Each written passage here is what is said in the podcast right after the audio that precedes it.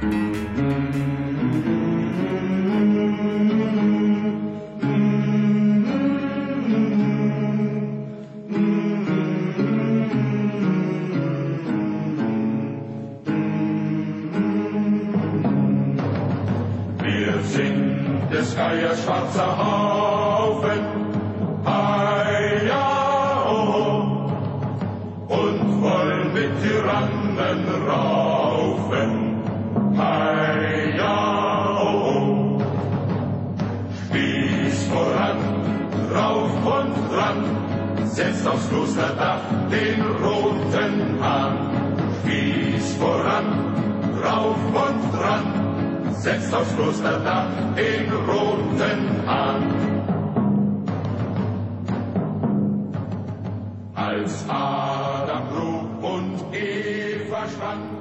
lytter til De Røde Fjer med den utrolig lange podcastserie, der hedder Grævens Fejde.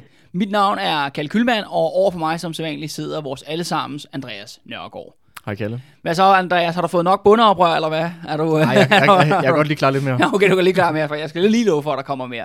Men inden vi springer ind til dagens episode, for nogle afsnit siden, der lovede jeg jo, at fordi De Røde Fjer har jo 2 års fødselsdag, at vi ville organisere nogle byvandringer i Københavnstrup for 10'er-folket, dem der er inde og investerer os og støtter op om vores podcast.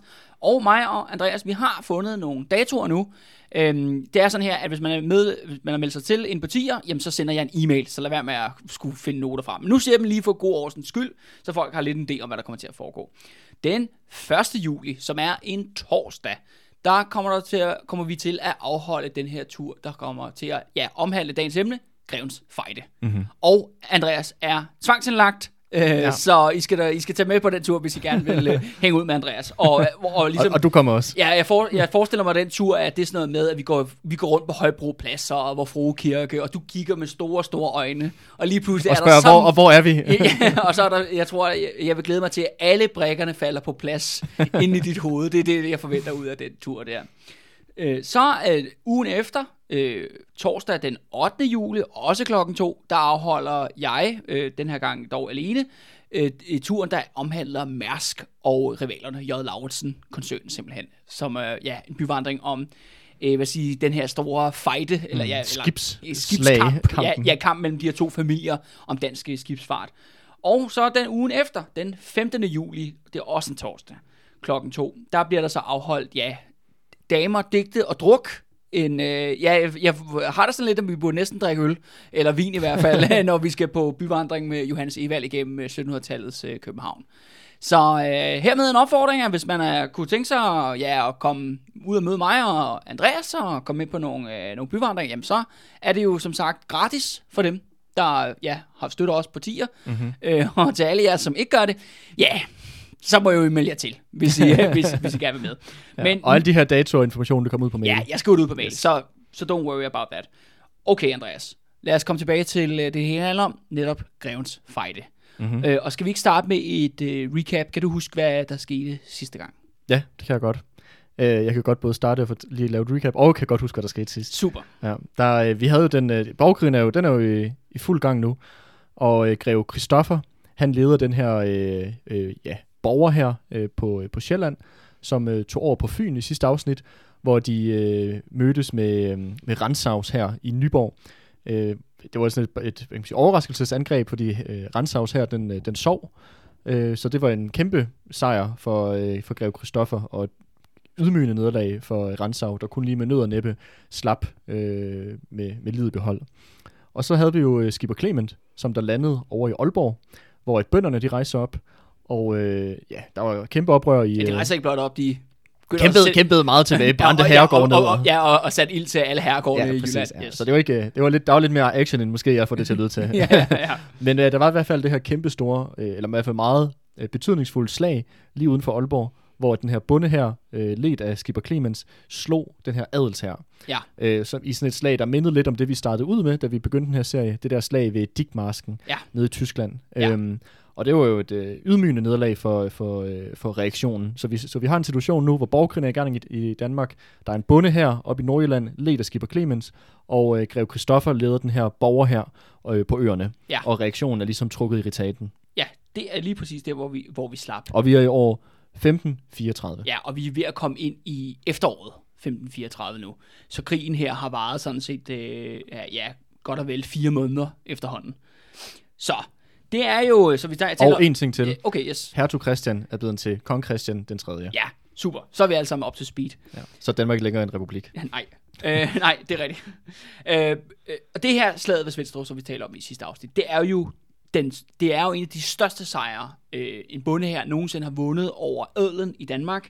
Det er også den sidste store sejr, uden at afsløre for meget. Og det her med, at alle herregårdene, det ligesom går op i flammer. Og simpelthen, at den her, kan man kalde det, bondeopstand, den spreder sig ud over Jylland, hele vejen til området omkring Aarhus, men langt mere også ud mod Vestjylland og Vestkysten, og kommer faktisk helt ned til Varde og Ribe-egnen. Og det er sådan her, at når vi så lige, om så må sige, trykker pause på begivenhederne, så er sejren inde for borgerbondealliancens rækkevidde. Altså, det er jo faktisk ret kort tid, at det har lykkes dem igennem, om man så må sige, både strategisk, taktisk snilde, altså alle de her kub og fæstninger, de har indtaget ved hjælp af borgerne, simpelthen har åbnet byportene osv., osv., men også altså, direkte slag i marken, hvor man har vundet en solid sejr. Blandt andet det her slaget ved Svenstrup i England, som så er så markant. Men ligesom der er, om man så må sige, opstanden breder sig, revolutionen breder sig, om man så må sige, Jylland, så går den faktisk i stå, når vi rammer Aarhus. Og faktisk hele den her østlige stribe, der går fra Aarhus ned til Kolding. Og Andreas, jeg ved ikke, om du kan huske, hvem der er, der regerer i det her område her. Hvad fanden er nu ham der? Det er ham der, den rige... Er det Mogens Gøye? Ja, det er lige præcis Mogens Gøye. Fordi det her, han er jo Danmarks rigeste godsejer med 1200 festegård, der går i det her område. Det er sådan her, at hvor at den røde hane bliver sat på samtlige herregård, uanset hvor ligesom Rødolf ord spreder sig blandt folk, ikke? Og nu er det nu, at vi laver opstand mod overklassen. Så sker det bare ikke i Mogens Gøyes områder.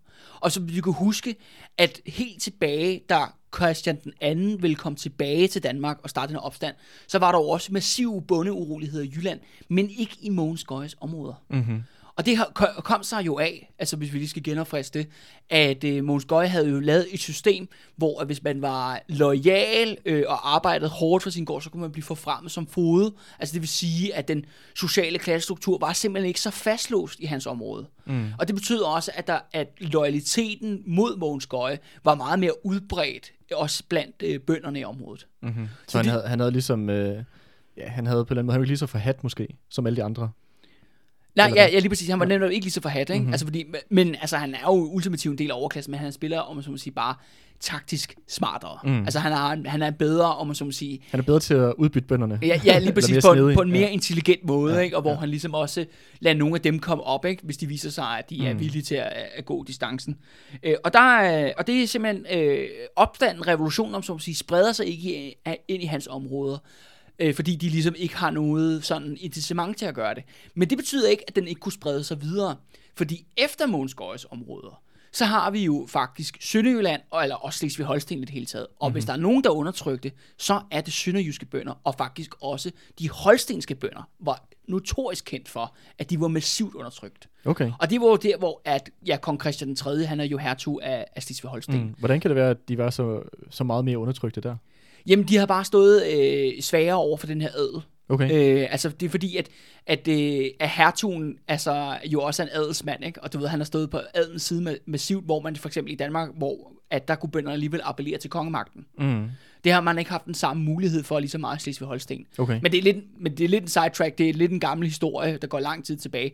Men det er bare for at sige, at der er masser af potentielle allierede for bondealliancen. Men spørgsmålet er selvfølgelig også, om man kan hoppe over sprogkløften. Mm, over til tysk område. Ja, eller plattysk, som de har talt på daværende tidspunkt. Ikke?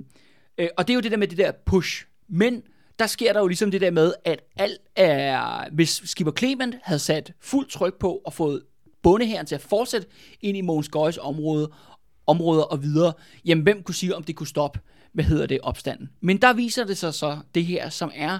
en stor, ulempe eller svækkelse fra samtlige bondeoprør, der findes i Danmarks historie, og sådan set også i den globale historie. det er, at bønder, bondehærer, de bryder sig ikke om at forlade deres egne områder. Nej. De bliver virkelig, hvis de skal komme for langt væk fra deres skov og deres familie og sådan nogle ting, de bryder sig ikke om, så vil de gerne vende tilbage. Nogen skal jo arbejde på gården. Ja. Nogen skal høste, ja, nogen skal så, nogen skal alle de her ting og sager. Ja, lige præcis. Og derfor bønder er gode, kan ofte være rigtig gode til at kæmpe i deres egne områder. Defensivt, men lige så snart, at det bliver en offensiv, så er de sådan set, så har de ikke lyst til at tage afsted. Og det forklarer jo også, hvorfor at bevægelsen mister momentum. Mm. Jo længere sydpå bondeopstanden kommer, jo sværere bliver den simpelthen. Og især når den rammer Mogens Gøyes område, fordi der kan den ikke rekruttere nye lag, om man så må sige, af bønder, fordi Mogens Gøyes bønder, jamen de er jo, altså de er passive. Altså de er hverken med reaktionen, men de er heller ikke med borgerbundealliancen. De forholder sig om, som siger, passivt og venter og ser, hvad der sker. Mm-hmm. Og det er derfor, at Skipper Clement simpelthen ikke kan presse den her bonde her videre, og ligesom faktisk afslutte borgerkrigen /revolutionen. Simpelthen besejre, indtage Gottorp Slot, altså kong Christian den 3.s hovedstad. Indtager de den? Nej, men det er jo det, man burde have gjort. Ja, altså forstår man, at have fortsat. Så ville det være målet. Der er ikke så langt, altså når fra Aarhus til Gottorp, hvis man kigger på et kort, vel? Nej. Men det gør de simpelthen ikke. Men det betyder jo selvfølgelig ikke, at alt håb er ude, fordi der er jo en anden person i Borg-Bundealliancen, der har netop en hær af lejesoldater, som ikke har det her problem med, der ikke er hjemved. Ja, der er ikke der lider af permanent hjemved. Og det er selvfølgelig Greve Christoffer, som faktisk sidder jo over på Fyn, sammen med sine lejesoldater. Og han planlægger faktisk, at de skal jo så sættes over til Jylland, og sådan set fortsætte der, hvor bønderne slap, og simpelthen afslutte krigen, og vinde konflikten på sin vis. Og det er også det der med Borger-Bundealliancen, fordi den har jo den her revolutionære, det er jo en revolutionær krig på et vist plan, så er de imod tiden. Fordi de ved jo godt, at samtlige hertuger og konger, eller hvad det, og kirkemagt, eller hvad det nu kan være i resten af Europa, de vil selvfølgelig støtte op om reaktionen. Det er jo det der, overklassen har altid været ufattelig solidarisk på tværs af grænser, i modsætning til ofte faktisk befolkninger. Ikke?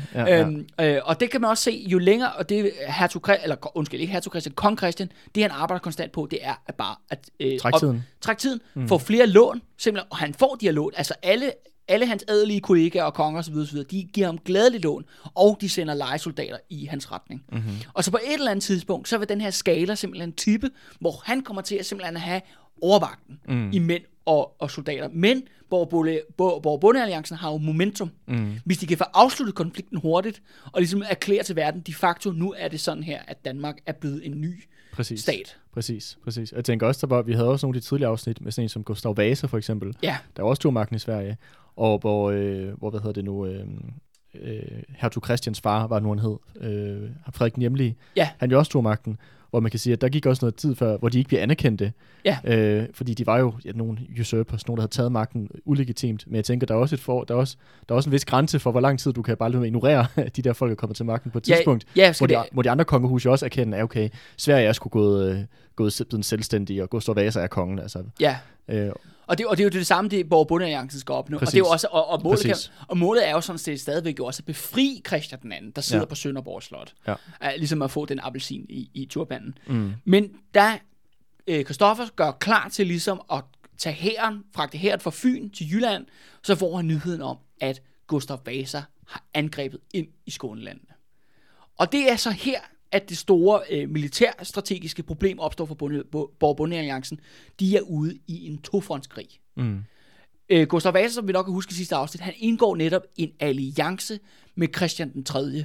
om, at de to skal være med til at knuse den her sociale revolution. Også fordi, at Gustav Vasa har et konstant problem med de svenske bønder og borgere, der bliver ved med at gøre oprør gentagne gange mod ham selv, så han er selvfølgelig ikke interesseret i at få en revolutionær borgerbunderepublik eller hvad skal vi kalde det, konge, nu meningen de skulle have en konge, ikke? Men ikke desto mindre en stat, hvor at borgere og bønder har mange flere rettigheder som nabostat, det er han slet ikke interesseret i.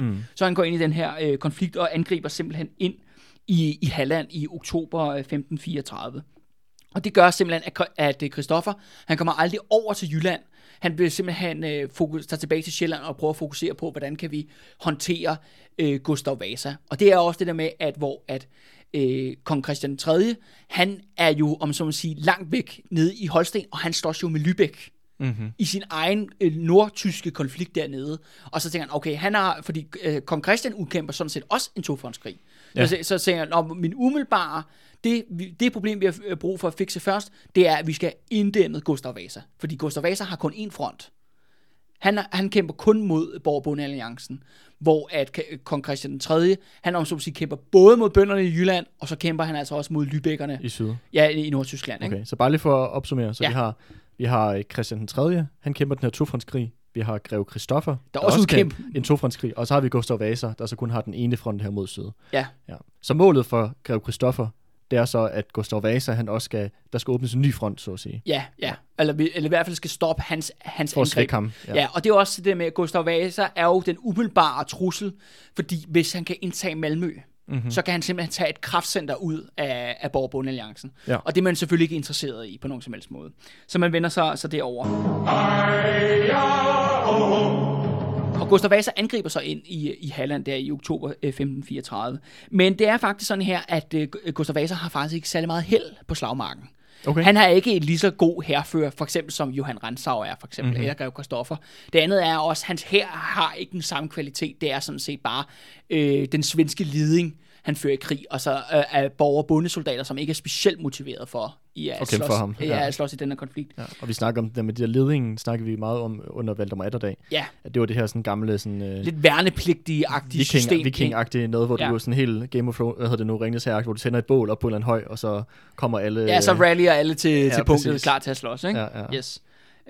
Og det Gustav Vasa ligesom han er uheldig med, han ryger ind i en langvarig belejring først af Halmstad i Halland, og det er sådan, at han prøver faktisk at angribe byen tre gange, og de to første gange bliver han slået blodigt tilbage, hvorefter at borgerne de samler sig simpelthen op på Halmstads mure, og så begynder de at synge lutherske salmer for at håne Gustav Vasa og hans angribende hær.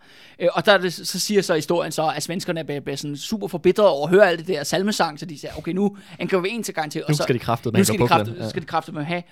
Og så kommer vi til at simpelthen, og så siger de simpelthen, at hvis vi indtager byen, så nedslagter vi alle sammen.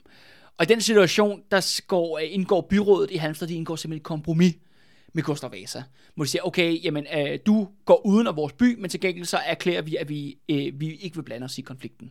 Okay, så det er sådan neutralitet-agtigt. Ja, neutralitetsagtigt. Så han tager sådan set videre, og tager videre længere ned til Varberg i Halland, hvor han sådan set også prøver at tage byen i et snuptag, bliver slået tilbage meget, meget blodigt. Og der bliver han faktisk trukket ind i en langvarig belejring, som bare ind i december 1534. Mm-hmm. Så Gustav Vasa har faktisk ikke specielt meget held på slagmarken. Altså han bliver mere sådan, du ved, han bliver forsinket, og det går for langsomt, ikke? Og han har for mange tab og sådan nogle ting. Så han er ikke ligefrem flyvende ud af starthunderne i hans del af kampagnen. Og det er så uden overhovedet, at Greve Christoffer er til stede, sagt faktisk jo. Ja, så det er faktisk bare Skånes egen forsvar, der har formået at forsinke Gustav Vasas her. Ja, det er borgerne i primært faktisk i Halland, der simpelthen sørger for, at de holder simpelthen skansen. Det er det, der sker. Greve Christoffer, han tager selvfølgelig tilbage til København, og nu står man i en situation, hvor man står faktisk over for to fjender. Og hvis der er en ting, der er sikkert med alle krige til alle tider, så er det, at de koster penge. Mm-hmm. Og han ved jo, Greve Christoffer ved jo godt, at det Christian 3. har gang i, han samler flere og flere lejesoldater. Men Greve Christoffer har jo en åben forsyningslinje til Lübeck, fordi man skal huske på, at lübeckerne, de har jo flåden.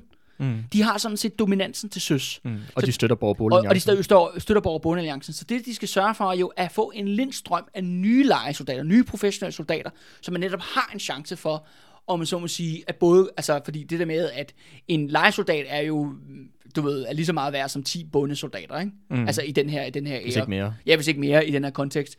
Og det der med, hvis man skal have en chance for at slå sig i den her tofrontskrig mod, om man så må sige, en dårlig svensk hær, men en meget professionel tysk hær under Johan Rantzau, jamen så skal man have fat i lejesoldater. Og sådan nogle ting, det koster penge. Så han indkalder simpelthen til et stormøde på Københavns Rådhus i København, hvor han netop beder alle de her adelsfolk, som du nok kan huske, for de sidste to afsnit af Andreas, alle dem, der skiftede side. Ja, Billefolkene. Altså. Ja, og Tyge Krabbe, vores gode ven for Skåne. Ja, ja. De bliver simpelthen kaldt ind og bliver kædet til møde, hvor at Greve Christoffer simpelthen siger råt for usødt, nu har I jo skiftet side til kong Christian den anden. Nu er det på tide, at I skal vise jeres loyalitet overfor Borg-Bonde-alliancen. Og den bedste måde, I kan vise jeres loyalitet på, det er at give mig alt, hvad I har. Mm-hmm. Og det er sådan, det første de gør, er, at de beslutter, at simpelthen, om man så må sige, nationalisere al klosterjorden og kirkens ejendom. Det er det første, der sker, og det sker de bare på et dekret, og det er sådan set ikke noget problem. Der er ikke nogen biskopper, der kæmper imod. De er flygtet langt væk, fordi man skal huske, det er en protestantisk opstand, det her. Så man kan sige, de gør måske bare realiteten ud i virkeligheden til, at den også svarer overens til det lovmæssige reglerne i samfundet, så at sige. Lige præcis. Men det skal siges, der er mange af de her altså kirkefolk og munke, der nu er efterladt rundt omkring i kirker og kloster. Det er jo ikke, fordi de har lyst til at hjælpe borgerbundealliancen. De er på reaktionsside i hvert fald, hvis de er højt nok op i hierarkiet. Og det er faktisk meget sjov historie, er, at i blandet i Roskilde Domkirke, der vælger munkene der, eller nogle præster, eller hvad det er, de tager simpelthen alt rigdom, der er der i Roskilde Domkirke, og så gemmer de det i kirken i et hemmeligt rum. No. Og det kommer først frem i 1563. Altså okay, så mange år efter krigen. Ja, kommer det frem igen, og det er simpelthen, og det kan man forestille, at rigtig mange af de her kirkefolk, de vil altså ikke støtte borgerbundealliancen, de prøver at gemme deres rigdom. Og sikkert også mange adelige har gjort det samme, kunne jeg forestille mig. Det kunne man forestille sig. Tyge Krabbe har nok ikke bare givet alt, han havde. men de her adelsfolk, de er altså dukket op og har den her snak med Christoffer om, de skal betale. Og Christoffer, han går en dag videre, og så peger han på alle adelens damer, som også er med jo i København, og siger, at de skal aflevere deres personlige smykker.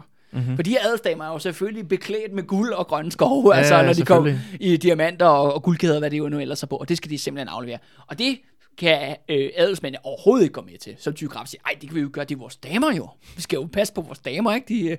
De vil blive så kede af det, hvis de skulle aflevere deres personlige smykker. Og de står der og forhandler. Men nu er det jo sådan her, at det kan godt være, at Greve Christoffer leder borgerbundealliancen i kamp, men hvis der er en ting, der er sikkert, så er det, at København er Ambrosius Bogbinders by. Mm-hmm. Og Conrad Køkkenfeldts by. Fordi det, der sker, mens de har de her forhandlinger, og de vil ikke aflevere det der guld, og hvad de nu ellers har per automat, de trækker i selen, de der adelsfolk. Mm. Og det er faktisk, der sker præcis det samme, som nu er sket faktisk et par gange allerede i vores historie. Ambrosius Bogbinder, Conrad Køkkenfeldt og deres 300 gæve gutter med økser, de møder op ude foran rådhuset. Mm-hmm. Og så stormer de simpelthen ind igen. Ja. Og så lige pludselig, så synes de der adelsfolk, det var faktisk et rigtig godt argument. Endnu en gang, så kommer simpelthen den her borgerbevægelse i København, kommer simpelthen i spil. De stormer simpelthen ind i sådan en kæmpe aggressiv demonstration. Og det, de går op og siger, råber jo de adelsfolk i hovedet, ikke? Det er jer, ikke? Det er jer, der er blodhunden, ikke? Det er jer, der er massemorderne, ikke? Og basalt set, hvis I ikke gør, hvad der bliver sagt, så nakker vi jer. Kort proces. Og det kan virkelig føre til, at der var hurtigt nogen, der kom til lommerne bagefter det her. Mm-hmm. Tyge Krabbe, han ender med personligt at betale 3.000 mark, hvilket er en kæmpe formue. Altså, det vil nok svare til nogle millioner af kroner i dag. Mm-hmm. Og adelsdamerne, de smider simpelthen alle deres smykker. Okay. Og det er faktisk en gigantisk ydmygelse af adelen, at de sådan set bliver nødt til at overgive alt deres private cash ejendom til borgerbundealliancen. Men det er det også. Altså, det er da et kæmpe nederlag for adelen, men det er jo også, som du siger der med, at det er jo også, de er også kun gået med på borgerbundealliancen for ligesom at redde deres eget skind. Ja, lige præcis, ikke? Og nu får de altså simpelthen lov til at betale. Ja. Og i denne situation, det gør så, at Greve Christoffer kan komme ud og sige, okay, Conrad Køkkenfeldt og kompagni, lad os lige stoppe den her optræk til massakre, som I tydeligvis gejler hinanden op til. Og det betyder faktisk, okay, så står det ligesom koldt vand i blodet, alle dem her folk går hver til sit. Og det betyder så, at adelen, de kan tage væk fra København. Men lige efter de har forladt København, så mødes de faktisk alle sammen igennem i hemmelighed. Mm-hmm. Et eller andet sted ude for København. Jeg forestiller mig en bondegård eller et eller andet nogle lokale herregård i området. Og der mødes de, og så simpelthen snakker om, at vi kan, og der aftaler de, at de aldrig nogensinde kan være alle sammen samlet igen sammen. Okay. De er simpelthen for sårbare. De er meget, meget bange nu. Den her adel på Sjælland, og ja, den skånske, sjællandske og de få fynske adelige, der er med her, for at de vil blive massakreret. Mm-hmm. af borgerbundealliancen. Så de aftaler simpelthen, vi kan aldrig nogensinde være sammen alle sammen, vi spreder os ud på vores godser. Okay. Så de tager tilbage til deres herregård, og det de alle sammen gør, når de kommer hjem til deres herregård, det er, at de forskanser sig. Selvfølgelig. De lukker simpelthen portene, og så venter de jo bare på, at krigslykken skal vende. Præcis. Ude på slagmarken. Så man kan se, at nu har borgerbundealliancen, de står lidt, sådan, de er lidt slået lidt hjem på en eller anden måde. Ja, hvis de skal tage magten i landet nu, bare i Sjælland og andet, så er de jo faktisk nødt til at genindtage alle de der borgere, som de ellers havde fået jo. Ja. Så det er jo et kæmpe setback. Altså. Og så det andet, der sker, er jo så også, at en del af, ikke adelsdamerne selvfølgelig, men en del af adelsmændene, de får så besked på Greve Christoffer, at de skal samle en hær over i Skåne, og så skal de drage mod Gustav Vasa. Det er simpelthen også en test af deres loyalitet, og de skal simpelthen være villige til at bekæmpe Gustav Vasa. Og de samler sig faktisk i en lille skånsk, nordskånsk by ud til kysten, der hedder Engelholm, og der samler de det her, og der gør de så ingenting. Okay. Der sidder de bare på deres flade, som de har gjort før faktisk, og sidder og venter. Og det der selvfølgelig... Men det er ikke sådan, at de stadig går over på Gustav Vasas side? Nej, men det de gør, er, at de begynder at åbne hemmelige forhandlinger. Okay. De begynder simpelthen at sende hemmelige forklædte kurerer ind over den smålandske, svenske grænse der, og simpelthen begynder at forhandle med Gustav Vasa om, hvad der skal ske. Det andet element er også, at over i Blekinge, altså over på, Østersø-siden af de skånske områder der har man kommandanten på Sølvesborg, som du måske kan huske fra Sørens Fejde, at det havde en prominent rolle tilbage i 1525. Der går kommandanten, han går over på Gustav Vasas side. Okay, så han flipper. Ja, han flipper simpelthen. Men stadigvæk, man skal huske på, det er sådan her med Skånelandene i daværende periode, at Halland og Blekinge er meget, meget tyndt befolkede områder. Okay. Det er Skåne, der er det essentielle. Mm. Det er Skåne, der er den rige provins. Det er der, de store byer ligger, såsom Malmö og Lund osv. Så det vil sige, at selvom man har, om at sige, Gustav Vasa står i Halland, Blekinge er officielt frafaldet og gået over til svenskerne, så har man altså ikke tabt på nogen som helst måde krigen i Skåne. Fordi det er, man holder stadigvæk the main prize, som er Skåne. Ja, så man kan sige, at det er lidt, det lyder lidt som du siger det, at Halland og Blekinge, det er sådan lidt udkantsagtigt område. Og så her, Andreas, så må vi vende os mod, hvad der sker nede i Lübeck. Fordi det der kommer faktisk til at afgøre de næste, events, hvor man, om man så må sige, har en fastlåst militær situation over i Skåne, så kommer det faktisk, den næste afgørelse kommer til at falde der i Nordtyskland ved Lübeck. Mm-hmm. Det er sådan her, at mens at Rantzau har været på Fyn og fået tør tæsk, må man sige, så har kong Christian den 3., han har ikke siddet på hænderne. Han har netop samlet flere ressourcer, flere mænd, og det er faktisk lykkedes ham at samle en hær på hele 5.000 lejesoldater. Det er jo mange. Til at iværksætte en ny offensiv mod Lübeck. Mm-hmm. For det er klart nok, at så længe Lübecks havn er åben, så længe vil der blive ved med at komme lejesoldater. Ja, og lejesoldater. Og du kan se, at Greve Christoffer, han har jo indsamlet alle de her penge fra adelen. Hvor sender han dem hen? Han sender dem direkte ned til Jørgen Wullenwever, som borgmester i Lübeck, sender ned til ham, og han køber selvfølgelig krudt og kugler, ikke? Og soldater og heste og så videre og skibe for de penge. Og ligesom, fonder simpelthen Christian Satsen. Kong Christian står i det her tilfælde, hvor han kan se, at bønderne i Jylland har tabt momentum nu. De er ligesom blevet lidt tilfredse op i deres egen område, hvor de så kommer, så det er Skipper Clement, der har magten deroppe. Men det kan man godt lade dem ligge for nu, fordi de går jo ikke videre længere ned i Jylland. Så derfor kan man sige, okay, nu koncentrerer vi os fuldt ud om Lübeck, og prøver simpelthen at slå Lübeck hurtigt ud af krigen.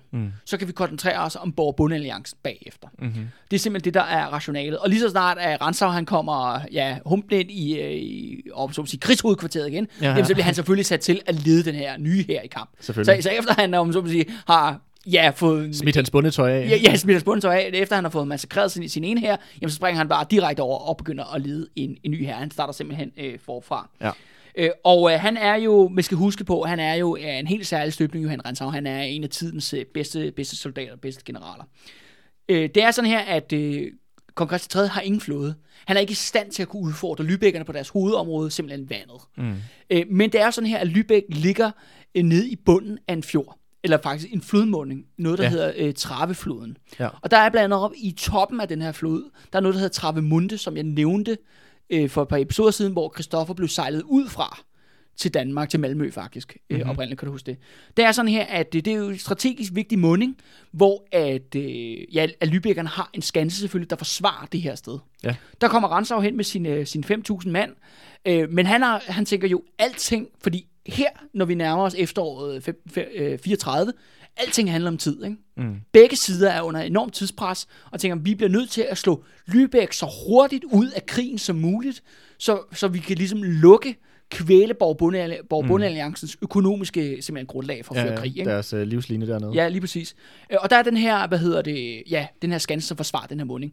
Så det er det sådan en lille fæstning eller et eller andet? Ja, altså en skanse er jo, det er jo ikke fordi, at vi er jo en tid nu, hvor kanoner og geværer lige begynder at have en større betydning på slagmarken.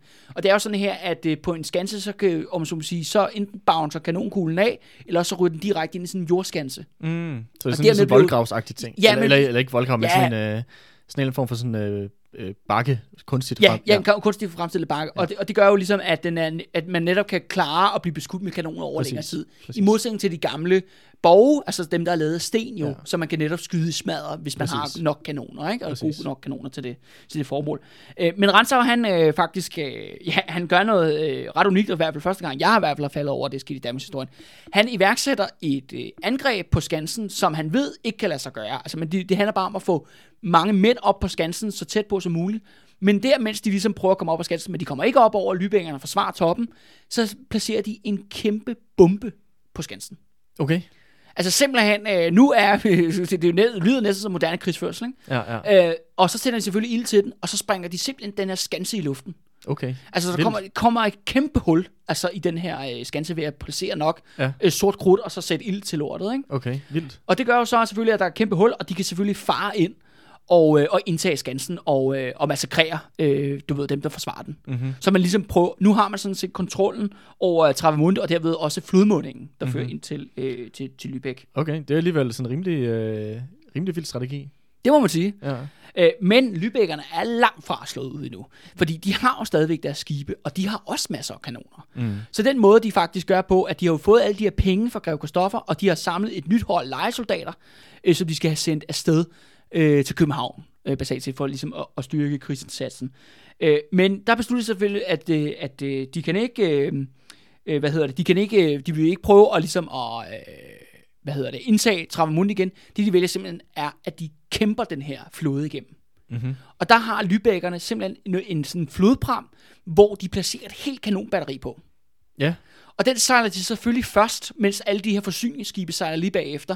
Og så den her kanonbatteri, den begynder bare at plukke alt, hvad der minder om bevægelse i land i smadder. Ja. Og den her flåde kommer altså bare sejlende ud af flodmundingen. Okay, uden problemer. Så selvom, på trods af, at Rantzau har jo faktisk lykkedes at indtage den her vigtige skanse, så har det faktisk ikke stoppet lübeckernes mulighed for ligesom at bryde ud af flodmundingen. Okay, jeg prøver bare lige at forestille mig, hvordan det her det ser ud. Så du siger, de har nærmest lavet sådan en, jeg forestiller mig sådan en tømmerflåde-agtig ting, hvor du så har de her forskellige kanoner stående, og det er så det, der er, det står så og skyder på alt, der rører sig inden for land, og så bagved kommer de her forsyningsskibe så. Ja.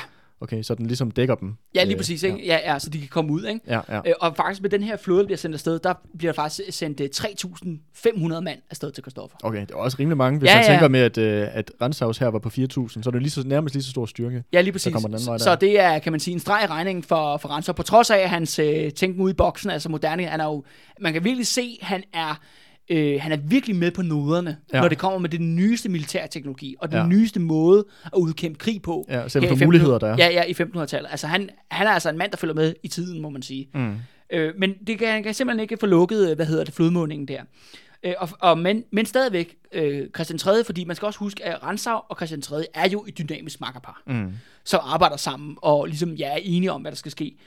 Og Christian 3. bliver ved med at trække flere soldater til sig, og uanset hvor mange tab, Rantzau han lider på slagmarken, så kan de altid erstatte dem. Mm. Men lübeckerne kan også, overraske nogle af de forstærkninger. Der er på et tidspunkt, hvor at 1.200 mand er på vej for at tilslutte sig Rantzau, og så kommer de så rimelig tæt på Lübeck, men der er der nogle lokale bønder, der ligesom har spildt såben, om man så må sige, og fortalt, hvad der foregår, og lübeckerne sender en lille rytterstyrke ud, med en, hvor at kaptajnen, der leder dem, det er en fyr ved navn, der hedder Markus Meyer.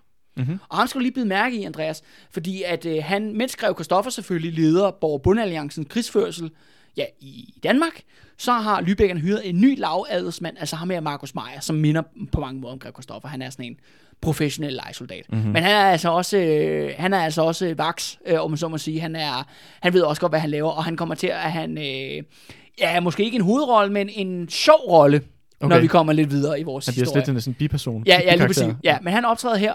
Så Markus Meyer, siger du? Ja, Markus Meyer, ja. Mm-hmm. Og da han simpelthen, det lykkedes ham simpelthen at overraske den her styrke på 1.200 mand, og drive dem ind på en kirkegård, hvor de bliver tvunget til overgivelse. Så han vinder en mindre træfning, eller en større træfning faktisk, mod Johan Rantzaus' forstærkninger her. Okay. Når jeg tænkte, at han ville komme ud, og så ville han sige til dem, ven, de har lovet jer i løn, jeg fordobler det, og så hyrer dem i stedet for. Og sådan igen, nu har Borg Bundealliancen faktisk muligheden for sejr. Fordi det er tydeligvis, at lybækkerne er i hvert fald i stand til at kæmpe lige op med Johan Rantzau. De har nogenlunde lige så mange mænd, som han har på daværende tidspunkt. Mm-hmm. Og hvis de kunne sætte et afgørende angreb ind mod Holsten, så kunne det være, at de kunne have vundet, altså simpelthen afgjort krigen. Ja. Så alt sådan set svæver i balancen. Det er det der, men det problematiske sker, som du nok kan regne ud, og som lytter nok kan regne ud, er, at der går for lang tid.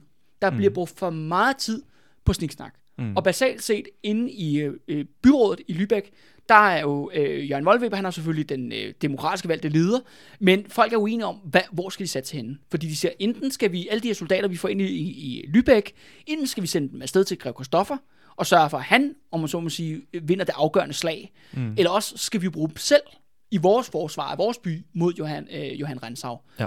Og problemet er bare, at tiden går. Og der blev ikke taget en effektiv beslutning. Så den der initiativet, det falder over på reaktionssiden. Ja, og det interessante er, kan man sige, hvis man skal sige noget negativt om demokrati kontra diktatur, så er det jo det der med, at beslutningsprocessen på reaktionssiden, det er 100% Christian III med Johan Rantzau, der tager alle beslutningerne.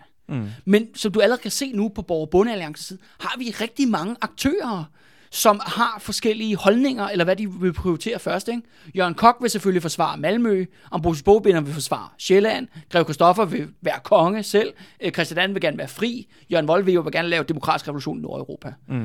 Og så Skipper Clement er også en karakter. Ja, og Skipper Clement... Ja, Conrad Køkkenfeldt, og andre kæftmænd, der er bare... Ja, du kan se, ikke? Så lige pludselig er der... Og det er det, der gør, at der bliver brugt for meget tid på sniksnak, når man ligesom... Hvis man havde sat det afgørende militær push ind her, så tror jeg helt sikkert, at Borg- og Bondealliancen kunne have vundet, altså simpelthen vundet Grevens Fejde. Men det er også lidt, du har jo også en, hvor man kan sige, at reaktionen, det er kongemagten og adelen. Ja. Og de vil ikke så meget mere end det, hvis man skal tænke på, hvad for en social gruppe de baserer sig på, eller institutioner, hvad man kalder det. Det er adelen, og det er kongerne, eller kongen. Og hvis man ser på Borg- og Bondealliancen, så har du har bønderne som en gruppe, som der også har sine egne, hvad skal man sige, begrænsninger. For eksempel det der med, at de ikke kan lide at komme for langt væk fra deres bondegård og andet. Ja. Så har du byboerne, borgerne inde i København og i Malmø, som jo så er under det danske område, men så har du så også den her by nede i Lübeck jo, som er sin egen ligesom entitet. Ja. Så du har jo også ligesom... Som er faktisk sin egen stat, faktisk. Som er faktisk sin egen stat, ja. Så du har jo også på den måde, at Borg- og Bondealliancen er jo også meget mere indre splittet, eller der er i hvert fald nogle større indre modsætninger, fordi den også er en mere broget karakter end reaktionen, som er lidt mere, hvad skal man sige, homogen i sin størrelse. Det vil jeg i hvert fald også sige, kunne også være et element i, hvorfor de også er, at der er så mange forskellige personer, med så mange så tilsyneladende forskellige prioriteter. Ja. Tiden går, Andreas, og det der fører til, at man ikke rigtig forhandler. Det eneste, man faktisk får gjort i Lübeck, det er, at man får sendt 400 ryttere afsted til Greve Christoffer, men det er også de sidste forstærkninger, han kommer til at få i meget, meget, meget lang tid. Fordi at i september 1534, der vinder Christian III simpelthen det her våbenkapløb, der er foregået mellem Lübeck. Fordi der kan de simpelthen hive så mange soldater omkring Rantzau, at nu har han 8.000 soldater. Nu er han i massivt overtal i forhold til, hvad der er inde i Lübeck. Og det betyder jo selvfølgelig også, at han kan gribe initiativet. Mm-hmm. Det han gør, er, at han simpelthen dropper den her travemunde-skanse, fordi det viser sig, at lübeckerne bare kan skyde sig ud. Og det her siger, vi bliver nødt til at tage længere ned, altså længere ned mod Lübeck, hvor at floden er smallere. Og der begynder man simpelthen at bygge en bro, eller sådan en spærring, hen over floden af træ. Så simpelthen, så skibene ikke kan sejle ind, er simpelthen en form for barriere, så de ikke kan sejle igennem. Og den 10. oktober 1534, der er den færdig, den her. Nu er Lübeck, om så at sige, lukket belejret. Inde. Ja, de er lukket inde, belejret. Ja. De kan ikke komme, få deres flåder ud. Det er sådan her, at først prøver Markus Meyer at angribe hen over land og angribe Rantzau, men bliver simpelthen slået tilbage, altså fordi de er så i massivt undertal. Og de får en ordentlig en på tuden, ikke? Og det bliver blodigt. Men Lübecken har jo stadigvæk deres stærkeste S i ærmet, og det er jo netop floden.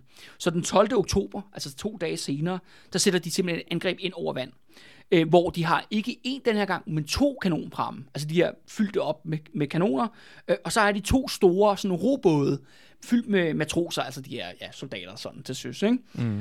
Og de simpelthen bliver sat til, vi sejler simpelthen ned, og det vores eneste formål er, at vi skal enten skyde den der barriere i smadret, eller brænde den af, eller et eller andet. Altså, destruere den på en eller anden måde. Men igen, Rantzau, han viser sig jo det der med, at han er med på beatet, når det kommer til den nyeste militærteknologi. Han sætter simpelthen alle sine skytter, de her geværskytter, og de her geværer, de har i 1500-tallet, det er sådan nogle tunge sataner, hvor man faktisk bliver nødt til at bruge en stok til at holde mundingen. Jeg ved ikke, du nogensinde har set det. Jamen, nej, det er sådan, man har, altså, de har sådan en kæmpe riffel, som vejer næsten 20 kilo, ikke? Ja, ja. Og så har du sådan en pind, som du sætter ned i jorden, og så har du sådan en lille holder på pind, og så læner du dit gevær på den. Okay. Og så har det sådan, og så er det sådan, at det er sådan en lunte, man sætter ild til, og så skyder den, og det tager jo selvfølgelig en krig at lade den, ikke? Selvfølgelig. Ja. Men de er simpelthen, den er så uhængig, at du er nødt til at have en lille stok, så der kan holde den, ikke? Så okay, man kan skyde. Det er jo noget primitivt. Ja, det er mega nemlig primitivt. Men Johan Rantzau ved lige, hvordan han skal bruge den. Han sætter simpelthen de her skarpskytter op på siden af flodbredden. Skarpskytter måske så meget sagt. Jeg tror ikke, de er særlig præcise, de her heller. Det viser sig faktisk, det er de. Er de det? Ja, og det er jo det der med, hvis der er nok af dem. Ja, okay, hvis de er nok af dem, og de kan skyde simpelthen, det man kalder volleys, ikke? På engelsk. Ja, sådan runder. Flere runder, ja. Salver af skud.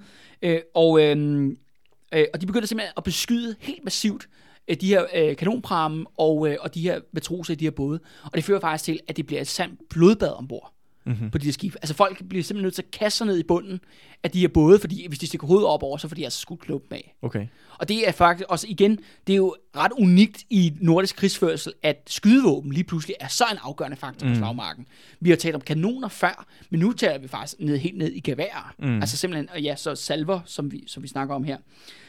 Og det fører blandt andet til, at en af de her kanonpramme, de har så mange tab, at besætningen mister kontrol med den, og den ryger simpelthen ryger op på flodbredden. Okay, så kan Rantzau tage den. Ja, og de vælger jo så at fuldstændig massakrere alle besætningsmedlemmerne. Mm-hmm. Så de må simpelthen pakke sig, de må simpelthen sejle tilbage til Lübeck. Det angrebet er effektivt slået tilbage. Men jeg tænker også, hvis Rantzaus her nu også har fået fingrene i den der kanonpram-ting der, det er også lige pludselig et magtfuldt redskab, de har fået deres hænder. Ja, lige præcis. Hvis de skal bekæmpe den der flåde, som Lübeck stadig har jo. Men Rantzau blev ved med at tage initiativet, og igen viser han, at han har gjort der noget helt særligt. Fordi det er sådan her, længere op ad floden, der er der udenfor, det er ikke i selve Lübeck, men ligesom uden for Lübeck, der er der en bugt, hvor at en del af, af Lübecks skibe simpelthen ligger der for anker. De kan jo ikke komme ud jo, så de ligger sådan set spærret inde der. Og der er det sådan, at den her bugt, der ligger op for enden af bugten, der ligger der en bakke. Og om natten får Rantzau fragtet kanoner op på den bakke, for den her kanonpram. Tager dem simpelthen op på land og placerer dem op på toppen af bakken, uden at lybækkerne opdager noget. Mm-hmm. Det andet er, at fordi at floden Trave, den ligesom går ud i flere grene, inden den rammer Lübeck, det er, at han simpelthen får fragtet nogle både, de selv har lavet, hen over land og lagt i baghold. Okay, så længere op ad floden? Ja, længere op ad floden, så de er klar til at angribe den her flåde, der ligger sådan set for anker ind i den her bugt. Mm-hmm. Når det så bliver daggry, så åbner kanonerne ild mod det største af Lübeckernes skib, altså simpelthen et krigsskib. Og besætningen alle blev dybt overrasket. Og efter at have ramt et par skud, så vælger så besætningen, de går simpelthen i panik og bor på det her skib, og de forlader så skibet og søger over på nogle af de andre skib, der ligger omkring 8 skib inde i den her bugt. Det fører så til, at Rantzau soldater, de kan komme ud med deres både og indtage det her store krigsskib, hvorefter de vender kanonerne på krigsskibet mod de andre skib. Okay, shit. Altså virkelig, en gennemtænkt militær operation. Ja, ja. Og det er jo ikke bare, i flere etapper, i flere skridt. Ikke? Og det er jo en ting, hvis du kan slå din fjende, men hvis du kan på den måde sådan fuldstændig afvæbne din fjende og overtage din fjendes isengram, det er jo knusende sejr. Altså, fuldstændig magtdemonstration. Og det, der sker så, er, at den her soldater, der indtager skibet, de vender jo så kanoner mod de andre skib og skyder dem alle sammen i brand. Mm-hmm. Lübeckerne har mistet deres flåde. Okay, shit. De er simpelthen lidt et gigantisk kæmpe nederlag. Og i den her situation, der søger Jørgen Wullenwever simpelthen om fred. Mm-hmm. Men det er sådan her, at de har stadigvæk noget at spille med Lübeckerne, fordi at Lübeck er en stor by. De har en stor, de har mange mænd, de har mange soldater i byen, og det er sådan her, at og det er en stærk fæstning, de har. Mm. Så det vil sige, at hvis Johan Rantzau skal indtage Lübeck, så vil det kræve meget, meget lang tid. Og tid er jo det, de ikke har. Mm. Så de indgår faktisk en fred. Eller er det ikke lige præcis det, de har? Fordi Rantzau, han vil jo gerne trække tiden, så den magtbalance ligesom bliver forskudt. Men det er måske mere i forhold til bondebølgerne som helhed. Ja, det er jo det der med, at det handler jo om at, ligesom at lukke fronten mod Lübeck, så man kan koncentrere sig om bønderne i Jylland. Ja, så i hurtigt han får gjort det, det store. Ja, så det er jo det med, at Christian 3. og Rantzau er også interesseret i at udkæmpe en tofrontskrig. Mm. De vil også kun udkæmpe en front. Og det, de indgår simpelthen i fredsforhandlinger med Jørgen Wullenwever.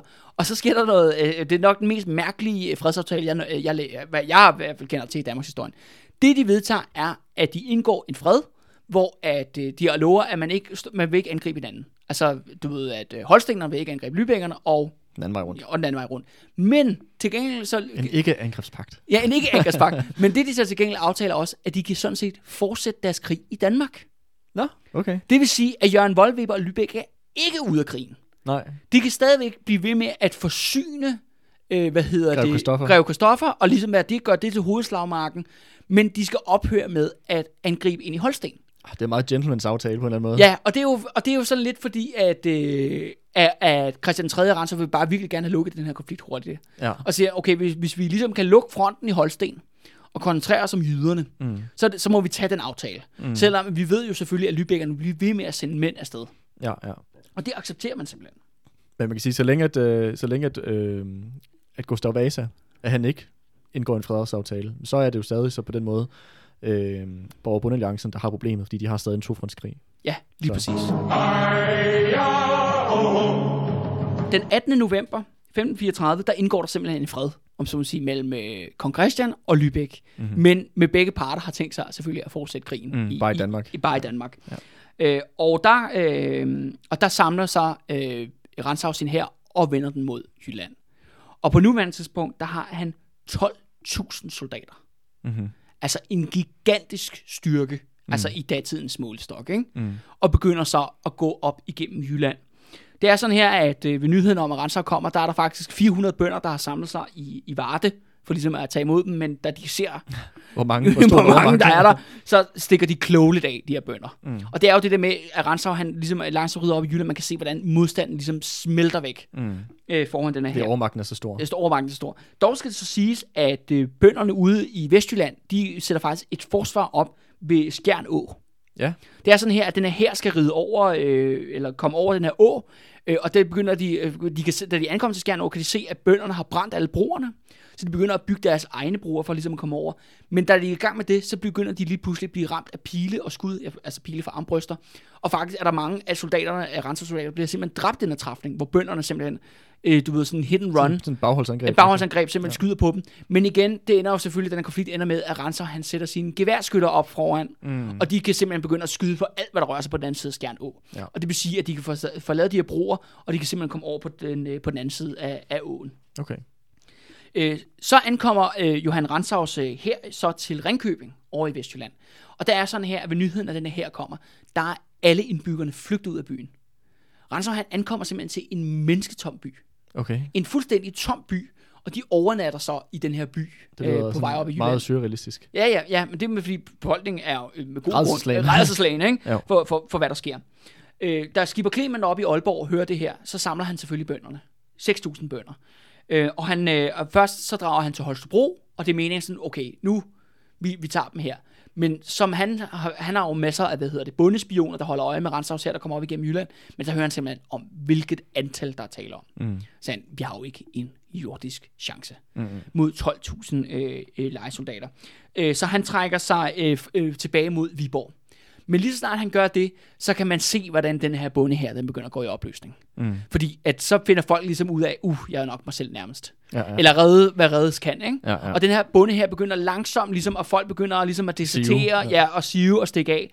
Og det er også det der med, at bønderne har jo også samlet sig og kæmpet jo frivilligt. Det er jo en ting, der er værd at huske på. I Borg- Bundealliancen, der er jo mange, der slås jo af overbevisning, hvor at Rantzaus her kæmper kun for penge. Mm. De er ikke i det med hjertet. De er der fordi det er deres levevej, ikke? Ja. Men først er man i Viborg, men så tænker Skipper Clement, det kan jo ikke nytte noget at tage kampen op her, så han vælger simpelthen at trække sig tilbage til Aalborg, som har en by, altså en ringmur rundt om. Hvor mange bor i Aalborg på det tidspunkt, give or take? Har du nogen idé? Jeg kan ikke rigtig huske det. Snakker vi 20.000, 15.000, 10.000? Ja, i stedet omkring 10.000 indbyggere. Okay, så vi har altså en situation, hvor en leje her, der er større end indbyggerne i stedet, hvad der på datiden har været en pæn størrelse by. Ja, en af de større, helt klart en af de større byer i Danmark på det tidspunkt. Altså man kan jo få sig, hvis hvad bor der i Aalborg i dag, på den gode side 100.000 i hvert fald. Ja, det kan sikkert passe. Så kommer der en tyske her lejesult med speciel infanteri på 100.000, det er jo alligevel... Det siger jo i hvert fald lidt i forhold til, sådan, hvad er det for en styrke, de er op imod? Altså det her. Men Skipper Clement står simpelthen med det valg over. Han har jo ikke flere steder at trække sig tilbage. Mm. Du ved, han kunne ikke holde Holstebro, han kunne ikke holde Viborg. Nu er der altså kun Aalborg tilbage. Og der er det jo sådan, okay, we gotta make a last stand. Mm. Det simpelthen har det valg. Og den 17. december, der ankommer Rantzau til Aalborg. Og tilfældigvis den nat, den 17. december, der er der fuldmåne. Ja. Så Rantzau, han har simpelthen en rekognoscering af fæstningen, og tjekker den simpelthen ud om, hvor stærkt forsvaret er. Og der siger han så til sine adjudanter, siger han, i morgen, der skal vi spise morgensuppe med dem. Hvad vil det sige? Ja, det vil sige, at vi har tænkt, at vi angriber dem med daggry. Nå, okay. Ja, det er sådan set det, der betyder, det, okay. det han siger der. Og ved daggry, så lyder simpelthen signalet, alle de her lejesoldater, de begynder simpelthen at storme Aalborg, og de stormer i 1,5 time. Men bønderne, de kæmper, og borgerne i Aalborg, de kæmper alt, hvad de kan, fordi de kæmper jo med livet som indsats. De har ryggen mod muren. De har virkelig ryggen mod muren. Og faktisk viser det sig, at jeg ved det faktisk ikke, men der står i kilderne, at bønderne skyder rigtig, rigtig godt igen. Rantzau siger selv i nogle breve, at de blev fandme beskudt, da de angreb Aalborg. Okay. Og jeg tror, det måske har noget at gøre med, at Skipper Clement måske har haft nogle kanoner på de der skib. Han var jo pirat i mange år. Så er der måske noget skyts der, de simpelthen har kunne bruge. Og det skal man huske på, at hvis man bliver ramt af sådan en kanonkugle, jamen, så ryger altså hovedet eller armen af. som minimum. Ja, som minimum, ikke? Så det har altså ikke været sjovt at være i den der ende. Og simpelthen den her skydning, den er så hæftig for Aalborg bymur, at lejeherren, der begynder simpelthen at vakle. Mm. Det der med, at den er ved på randen af psykologisk sammenbrud, som vi har talt om så mange andre gange i relation til det, Andreas. Og hvad gør Rantzau i den her situation, hvor han fornemmer, at mændene er ved at knække? Så går han selv op og leder angrebet. Mm. Han simpelthen, man kan se, at han kommer simpelthen løbende op med et flag i hånden eller et eller andet, så folk kan se, det er ham. Og så begynder han simpelthen at storme op. Og der kommer han simpelthen op på, det lykkes ham faktisk, at komme op på toppen af brystværnet i Aalborg bymur. Hvad er et brystværn? Et brystværn, det er toppen af muren simpelthen. Okay. Han kravler op af en stige, eller hvad han gør, ikke? Ja. Eller tov, eller hvad det kan være. Kommer han simpelthen op på toppen af muren der, men der kommer derop, så står der altså, jeg ved ikke om det er ham der skrædderen, der står deroppe, ham der kastede teglsten i sidste aften. Han står der med teglsten og vejer den i hånden. Ja, come at me. ja, lige måler vinden med fingeren og alt det der. Men da han kommer op på toppen af det der mur, Johan Rantzau, så får han altså et ordentligt slag i nøden. Mm-hmm. Altså bliver simpelthen ramt på hjelmen direkte, og han falder. Okay. Han falder simpelthen ned af muren og falder. Og der kan man, altså som de siger, det beskriver det i hvert fald, der bliver helt stille. Det er som om, at hele kampen, slagmarken bliver, den holder lige vejret i 2 sekunder og ser, hvad sker der nu, ikke? Fordi at hvis Johan Rantzau er død, eller såret hårdt nok, så trækker herren sig tilbage. Så kan det være faktisk, at det lykkes Skipper Clement at vinde en sejren i sidste øjeblik, ikke? Men, Andreas, det her, det er jo ikke et eventyr. Nej. Så det, der sker, er jo selvfølgelig, at Johan Rantzau, han rejser sig op, og så børster han lige jorden af sig. Mm-hmm. Han er faktisk helt okay. Det er sådan her, jeg tror, at det der, han er jo en adelsmand, så han har jo også råd til godt udstyr, ikke? Selvfølgelig. Så han har selvfølgelig en ordentlig rustning på. Og han er nok også en tough son of a bitch. Ja, han er en fucking tough son of a bitch, ikke? Og det gør selvfølgelig, at lejesoldaterne ser det, og de råber, hurra! Ikke? Rantzau lever, og så angriber de en gang til, og nu bryder de igennem forsvaret af Aalborg.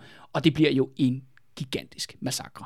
Byen bliver brændt ned, den bliver plyndret, og i hvert fald omkring 2.000 mænd, kvinder og børn bliver massevoldtaget og slagtet i Aalborg.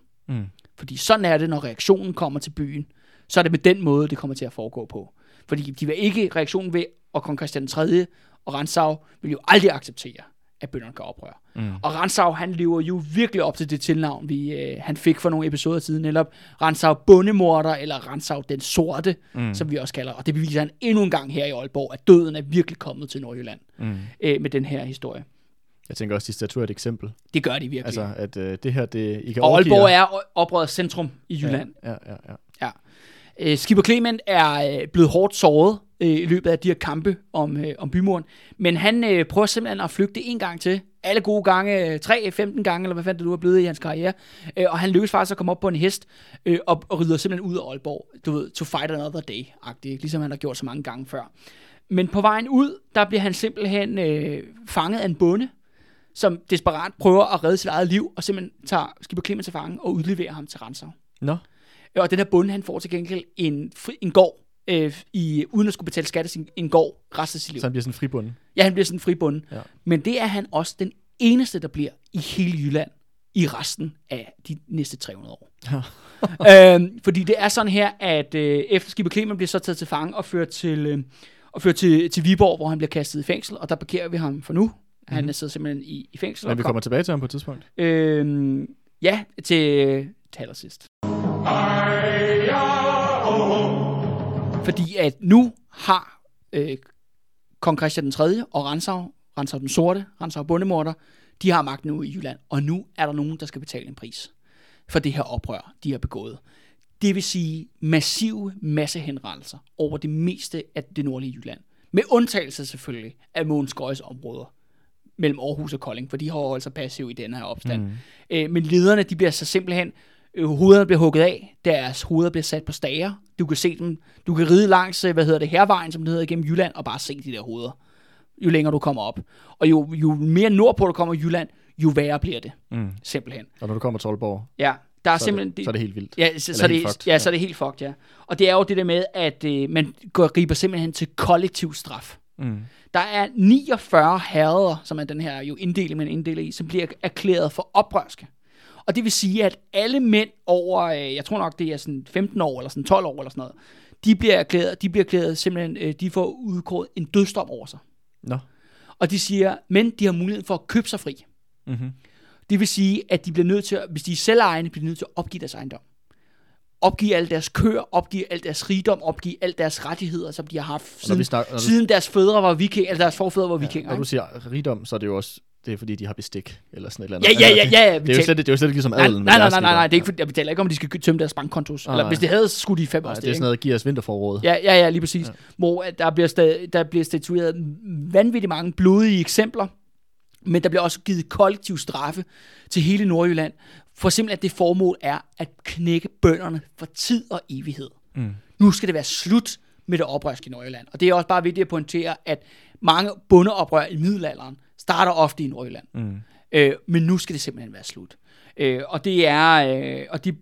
Vi taler den her kollektiv straf. Der er mange, der så lykkes at faktisk få skrabet pengene sammen og betale for deres liv. Men altså, bønderne bliver fuldstændig forarmet. Og meget mere, end de nogensinde har været det. En anden ting er også, at de mister retten til at bære våben. Det vil sige, at hele befolkningen bliver afvæbnet. Ja. Og det er altså i vikingetiden selvfølgelig, og endnu ældre end der, ikke? Men over middelalderen, så var man jo bevæbnet. Alle, som vi snakkede om før jo, i starten jo, alle mænd med respekt for sig selv havde jo en økse eller et spyd, eller hvad fanden de nu havde. Ikke? Ja. Og det er der simpelthen slut med. Nu har reaktionen endeligt vundet i Jylland. Der er kun en, der har voldsmonopol, og det er reaktionen. Det er Christian den 3. Ja. Og så vi så, om man så må sige, her forlader året 1534, og skal bevæge os ind i året 1535, så skal vi måske lige kigge på stillingen. Det er sådan her, at nu er Jylland i reaktionsvold, Halland og Blekinge er Karl Gustav Vasa i kontrol, men om så må sige, Greve Christoffer, han er sådan set stadigvæk i midten der. Han har også stadigvæk Skåne, han har Sjælland, og han har Fyn. Og lübeckerne er sådan set åbne for at støtte ham. Og sådan set, at krigen kan sådan set fortsætte. Og det er så her, hvor alle sider indser, det her, det bliver ikke en kort krig. Det her, det bliver en lang krig. Og det bliver en blodig krig, og det bliver en bitter krig. Man kan sige, at her i 1534, ligesom der vi skal sige farvel til det her år her, må man virkelig sige, at Johan Rantzau, han har virkelig, han har fortjent sit tilnavn, Rantzau den Sorte, Rantzau bondemorder, men i året 1535, der skal Christian den 3. fortjene sig sit tilnavn, så bønder kommer til at huske ham for i generationer efterfølgende. Netop Christian den Blodige.